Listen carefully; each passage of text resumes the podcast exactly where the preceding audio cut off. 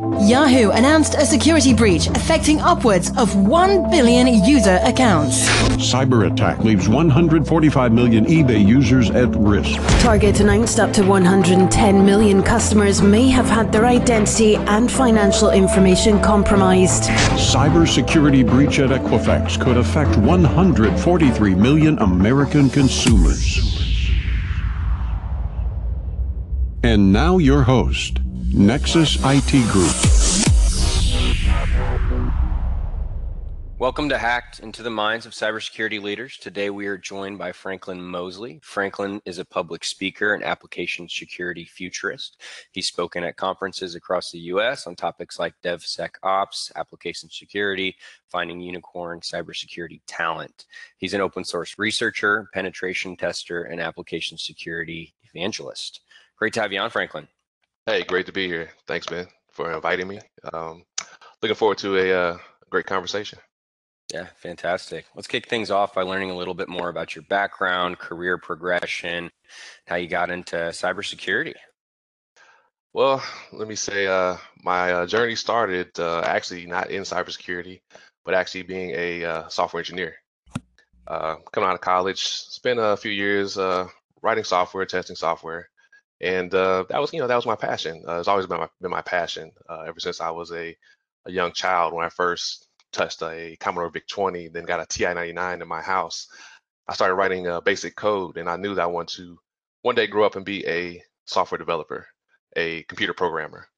But then one day I got a call about a security job, and I was kind of questioning whether or not uh, I wanted to go down that path and uh, at this time, you know, cybersecurity wasn't as big as it is now. This is around uh, 2001, so it wasn't really top of mind.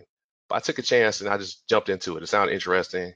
I always was kind of interested in hacking and that whole cybersecurity space, and then I got into it, and then been in it for like the last 16 years, and have held many different positions within cybersecurity, uh, doing access controls, identity access management, uh, biometrics, voice and finger fingerprint, and even uh, threat intelligence.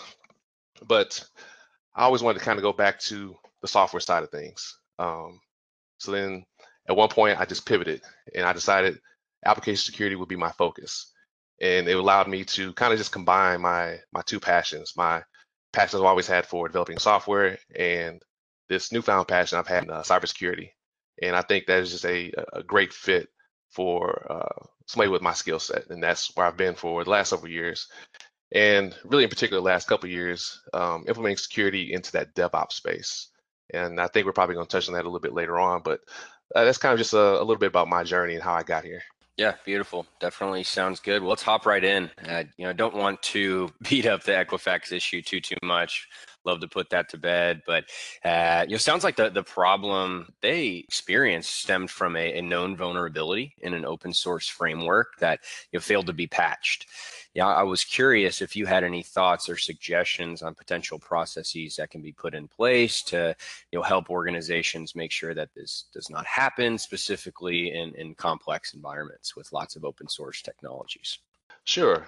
I think the Equifax Act is just a reminder of how much uh, open source software and components are making their way into our applications. A uh, recent study indicated that up to uh, 80% of our applications are composed of open source components and only 10 to 20% are composed of custom code. Now, majority of the vulnerabilities will be found in the custom code portion of the application, but it's just as important that we track our open source components and third-party libraries as well. Uh, this is something that we've known about for a while, even going back into the OWASP top 10 in 2013. Number nine on that list was using components with known vulnerabilities. So open source is is great. There's nothing wrong with it. It offers uh, tremendous benefits to uh, traditional and agile application development, such as faster development time and cost savings. And we think about uh, the pressures our developers are under. They're, they're under pressure to deliver features quickly and on time. Open source software helps them to achieve those goals. But you gotta remember too, using those components and putting them into your in, in your software is kind of like this pull methodology. You have to stay on top of making sure that those components are kept up to date, that when uh, vulnerabilities or updates are announced, that you are pulling down the latest version into your your application. So it's on a pull operation versus may, maybe a, a push methodology that you get out of commercial software where those updates are pushed down to you. So what application, what, companies need to do is get an inventory of the components that are in their applications, kind of a bill of materials. You need to get visibility into your component supply chain, and you need to keep that bill of materials up to date and constantly checking that against things such as the National Vulnerability Database. And once you found that a component is vulnerable, you need to have processes in place to assess whether or not your application is affected. Whether or not your application is affected is, is based off uh, different things. One, is this a active library or active component of your application? Is this component utilized within your application? Is there a path through your application to where that potential vulnerability exists? And then based on the vulnerability, and the rating of that vulnerability, you must assess when or how quickly you need to take action to remediate that issue. So you need to have these kind of processes in place. So when something like the uh, vulnerability in Apache Struts was announced, you and your team are aware of whether or not that is in your software supply chain. Are you affected? And then how to remediate it, how quickly to act. Yeah, absolutely. Sounds great. Sounds like a lot of takeaway there for you know, highly complex environments. DevSecOps is, is, something that's fairly new, you know, new for for me. You know, DevOps seems like something that uh, you know some organizations are still just now getting a, a hold of and you know, moving forward with, and, and, some more laggard, not even bringing in that DevOps culture. So, yeah, I'd love the opportunity to learn more about DevSecOps and how it can be implemented into an environment, potentially environment that's already running quite agile.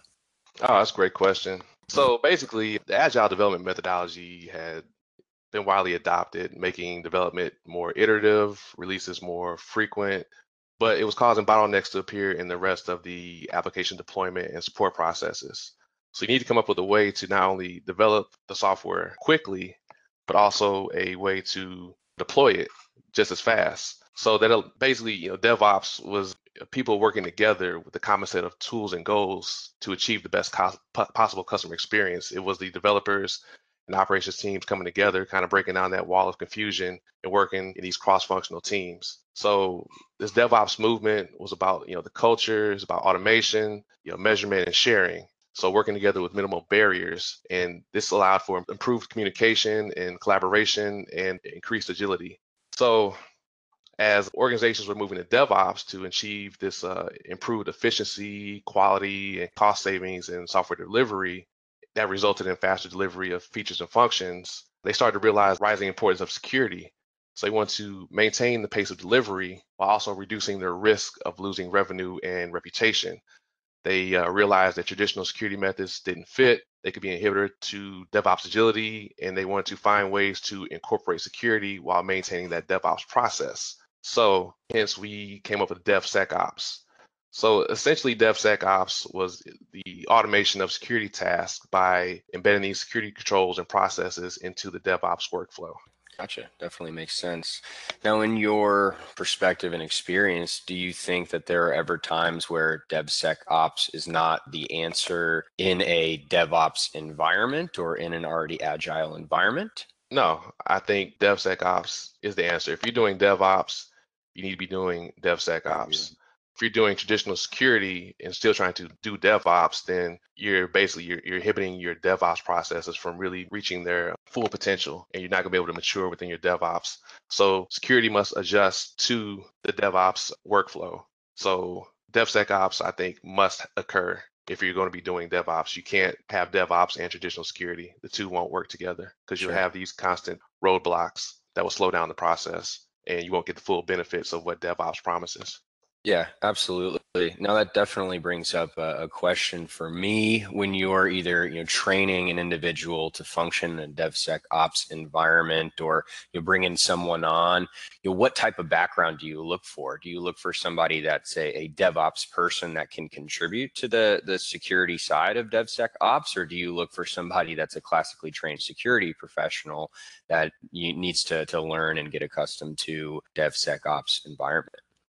I would uh, bring in someone that comes more from the DevOps or the software development background. You think about what we're doing in DevOps. Most we're, we're delivering, you know, software, and I think it really helps if someone has that software background or that DevOps background. Traditional security people, and you got to remember, I started off in traditional IT security. some of us, well, some of them are still stuck in the old mentality of how we used to do things. But you got to remember too, you know, business was done differently. The way we operated was differently. We kind of had like this mentality that there's a perimeter and we must protect the perimeter. And business is now done where there is no perimeter. We have the cloud, we have mobile. So I think someone coming from that more traditional security background is less likely to be able to adjust their mentality to the uh, DevOps world, the DevOps processes. I think someone coming from DevOps or a software background knows how software is being made, how software is being delivered and can really integrate into those processes. So it's a matter of really kind of just training them up on the security side of things and then putting the two together and then they can implement uh, DevSecOps. And part of uh, DevSecOps is that automation of the security task. So I think someone with uh, those particular skill sets within uh, software development can provide additional skills that uh, maybe your traditional security person will not to be able to tie those security tasks together within that automated workflow. Yeah, absolutely. That definitely makes sense. That pivots really perfectly into the next section of, of this conversation here. And we're talking about cybersecurity talent and the talent pool and you know, unicorn talent, which you've spoken on at uh, Yemeni DevOps Days. So, next question I, I had would you know, be a little bit more towards that application developer and, and, moving into a software side. And, and I know you've made it public what you think about this, but curious what you know, what it looks like at a little bit deeper level. So, you know, would you rather teach a, a security person software processes or teach an application developer security and you know why is that and, and you know what are ways that, that we can do that effectively. Well i'd rather teach a uh, software person uh, security versus teaching a security person uh, software.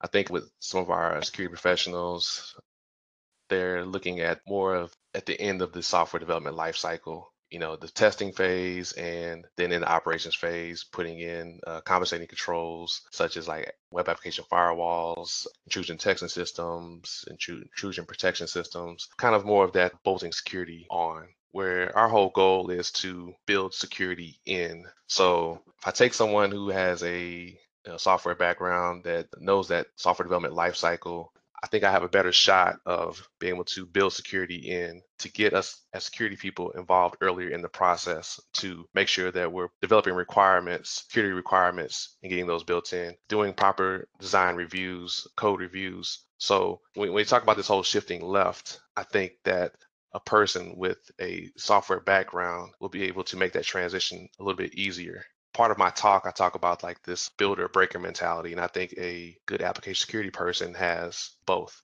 builder in the sense that they're building security in, but then the breaker mentality of be able to think like an attacker and be able to attack software to find those weaknesses, to be able to exploit holes in the software. So someone coming from a software background, I think they already have that builder mentality. It's a matter of just training them up on the breaker side of things to teach them how to potentially exploit weaknesses in the software. So knowing how it is actually composed, you can maybe think about where those holes may lie within the application. Yeah, absolutely, and that definitely brings up uh, another topic altogether. Uh, you know, within that that side. So, if we're wanting our, our application developers to you know write secure code and, and identify vulnerabilities and, and think like a hacker, do you think that in an enterprise setting, it's worth the time and, and you know, monetary investment in you know, teaching application developers how to you know how to hack, how to be on the other side of it? At what level will that be able to impact their ability to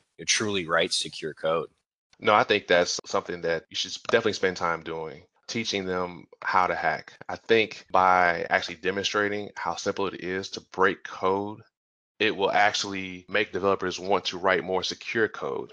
It will make them want to protect and defend. It can actually get them excited about learning secure software development practices. So, ways to do that do a lunch and learn with your developers and show them a simple exploit, show them a simple SQL injection attack or a simple cross-site scripting attack, and show them how easily that can be uh, done within one of your applications if it's not properly secured with best practices. Then take it a step further and maybe use some gamification type of learning where you actually hold a capture the flag type of competition internally within your organization.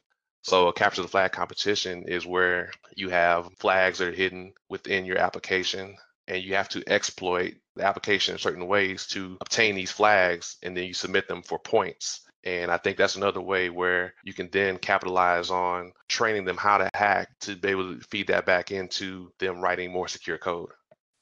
Sure.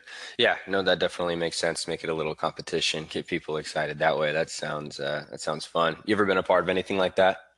Oh, I love um, play CTFs. I play CTFs pretty regularly. I love the competition of it. I love the challenge of it. Actually, are in the process of uh, holding a, a, CTF internally at the organization I'm involved with now. Gotcha. Very cool.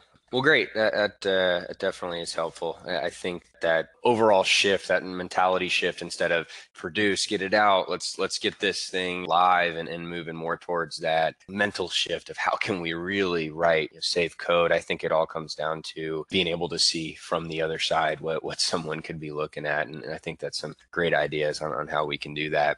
Now, pivoting a little bit, I'd like to learn a little bit more about your conversation that, that you've had on finding unicorn cybersecurity talent. I think that that is definitely one of the biggest topics within within the space right now, and and with all these issues popping up, it's definitely at the top of mind for business leaders. First off, when it comes to indispensable skill that a security professional has. Is there one thing that you can put your finger on that is the you must have skill in order to be a, a top notch security professional? Number one, I think it is the ability to continue to develop and grow, to have this uh, growth mindset. And the reason I say that is because, you know, having technical skills and talent, I think that's a great starting point. But we're in this uh, ever changing threat landscape. So I think you need to have people in place that are able to stay on top of the latest threats, to keep a current understanding of the vulnerabilities that exist, and are willing and able to maintain awareness and knowledge of the latest standards and best practices. And I think having those skills will you know make you indispensable within the security profession. And we call it a security profession because it's not just a job. You know, you think about how we define uh, other professions like professional athletes. You know, that's their craft, that's their trade. They're always out there practicing, trying to get better. And I think as security professionals, we should be doing the same thing. So if you want to be indispensable within your organization as a security professional, you need to always be developing, learning, training, and having knowledge of the current threat landscape. Sure, absolutely. Now, do you have any suggestions for how people can stay to date with the the changing security landscape? Is that you know going to conferences, interacting on on Twitter? I know there's a big following of security profession on on Twitter and other you know areas. So, any suggestions or, or thoughts on how someone that is interested in cybersecurity can stay up to date and, and current with what's going on in the space? I think there are uh, several different paths. So I'll just speak to what I personally do. I actually utilize Twitter. I actually create a Twitter list and I have a feed going into that Twitter list of people that I respect within the cybersecurity industry and different uh, blog sites or, or, or websites or news sites, specifically giving us cybersecurity news. And I look at that on a daily basis. In addition, I go to you know several local meetings and I, te- I speak with other cybersecurity professionals I think that's also a great place to kind of just speak about things you're seeing within your organization and really see what other people are experiencing within their organization as well and to exchange ideas, to have just conversation. They may expose you to things that you hadn't thought about or things that are going on that you weren't aware of. And also going to those conferences. I think going to conferences uh, can be great. If you have the funding within your organization to actually go attend conferences, please take advantage of that I think going to those conferences, usually there are some great sessions there of some leading edge research. And also, again, at those conferences, it's a great place to network and exchange ideas in the same way that I was saying that you can go to local meetups or local meetings within your community. Sure, definitely makes sense. Um, now, one thing that that I hear over and over again from our clients that you know need to bring on security professionals is the number one soft skill they're looking for is for that individual to be a problem solver. Now, why do you think that that, that is the number one soft skill? And you know, how can someone share with the team that is hiring them that they are a problem solver and then on the other side how can you identify a true problem solver in a interview process well the reason i think it's a highly requested soft skill at least in this space is because we're in this ever-changing threat landscape like i just mentioned. There are new problems every day and they're never the same problem uh, over and over again. So since we're facing new problems and they're ever changing you need someone that has those type of uh, soft skills or problem solving skills the skills to be able to assess the issue and to formulate plans that will help minimize the risk because of this ever-changing uh, threat landscape so how do you communicate that within an interview? You need to be prepared to talk about the challenges you have faced during the course of business. You know how did you handle it? What were the pressures? How did you resolve it? Were you able to bring the proper parties together during that situation to be able to remediate the issue? And be able to speak to those i think will show that you have those problem solving skills if you can't speak to that if you don't have experience in that then maybe you don't have those problem solving skills that are needed for the uh, opportunity at hand yeah, fair enough. Now, on the other side of the, the table, the interview panel that is, you know, assessing those problem solving skills, you know, what what should they be looking for in a candidate that shares that ability to solve, you know, complex problems? They should be asking probing questions, trying to get an idea of their mindset during that situation. Were they calm during the situation? Did they assess all the angles get all the proper input needed to come up with a proper solution? Were they able to communicate effectively throughout that problem? So ask the right questions, ask the probing questions, you know, dig deeper into the narrative that the candidate is giving to you. Yeah, absolutely. Definitely makes sense. So we like to close off with an overrated, underrated segment. Give you an opportunity to, you know, share a little bit more how you feel on a, a hot topic. So I'm going to share a topic with you. Simply need an overrated or underrated statement. If you want to share more about why you feel that way, floor is all yours. So let's get started with hiring malicious hackers for internal roles. Overrated or underrated? Underrated. I believe you can hire a malicious hacker I believe they do have the capability of maybe taking off that black hat and putting on a, a white hat, and you know their knowledge and skill set could be you know, utilized within an organization. So underrated. Okay, gotcha. Next is bug bounties. Underrated or overrated? Underrated. I believe underrated. bug bounties can be uh, beneficial to an organization. I think it just helps to scale up your testing of your application from a security standpoint and allows you to assess what potential vulnerabilities or weaknesses do exist within your application. So I say underrated. Okay, interesting. All right, and then lastly, one that that is close to your heart. So I think I know the answer already, but excited to hear what you what you say. Biometrics, underrated or overrated? Underrated. As we try to figure out how to identify and authenticate our, our users into our applications. We're increasingly trying to deploy uh, multi-factor authentication, and I think biometrics are a viable choice for a, a, second factor. And you're seeing it, you know, more and more now. As you know, Apple came out with their uh, iPhone with Touch ID, and now they're trying to use uh, facial recognition. I think uh, biometrics can be beneficial in being that additional factor. Yeah, interesting. Yeah, iPhone's been a, a, big one for that. I think there's there's quite a few naysayers out there on uh, on what they're doing with facial recognition. Yeah, the facial recognition one I'm not as sold on yet, but I do like how it started the conversation of uh, biometrics being in use as a uh, factor in authentication. Mm-hmm. Yeah, no, interesting. All right, great. Well, hey, Franklin, it's been fantastic. Great conversation. I'd love for my listeners to be able to, you know, find you. Where can they find you online? I know you're on Twitter. Well, they can definitely find me on Twitter. My Twitter handle is FP Mosley3. So that's FP M O S L E Y 3. You can also uh, find me on LinkedIn. Uh, please connect with me there. My name on LinkedIn is Franklin Mosley. And uh, if you want to come out and actually have a conversation or attend uh, one of my sessions, my next session is actually going to be on October 10th. I'll be speaking at the uh, Improving Offices in College Station, Texas. I'll be conducting a session there on AWS security. So we'll just be talking about kind of that uh, AWS security well architected framework from the security perspective and some of the services, the key services in AWS to help you secure your application in the cloud. Okay, awesome. Yeah, that definitely sounds like great conversation there. Yeah, it should be good. Absolutely. All right, Franklin. Hey, thanks so much. Do appreciate it. And yeah, thanks again. All right, thank you, Ben. We want to thank everyone for listening to today's podcast brought to you by Nexus IT Group. If you're looking for a new career challenge, let's chat. If you're looking to hire new talent, reach out. Or if you just want to talk about cybersecurity, email us at info at nexusitgroup.com. Until next time, stay safe and stay secure.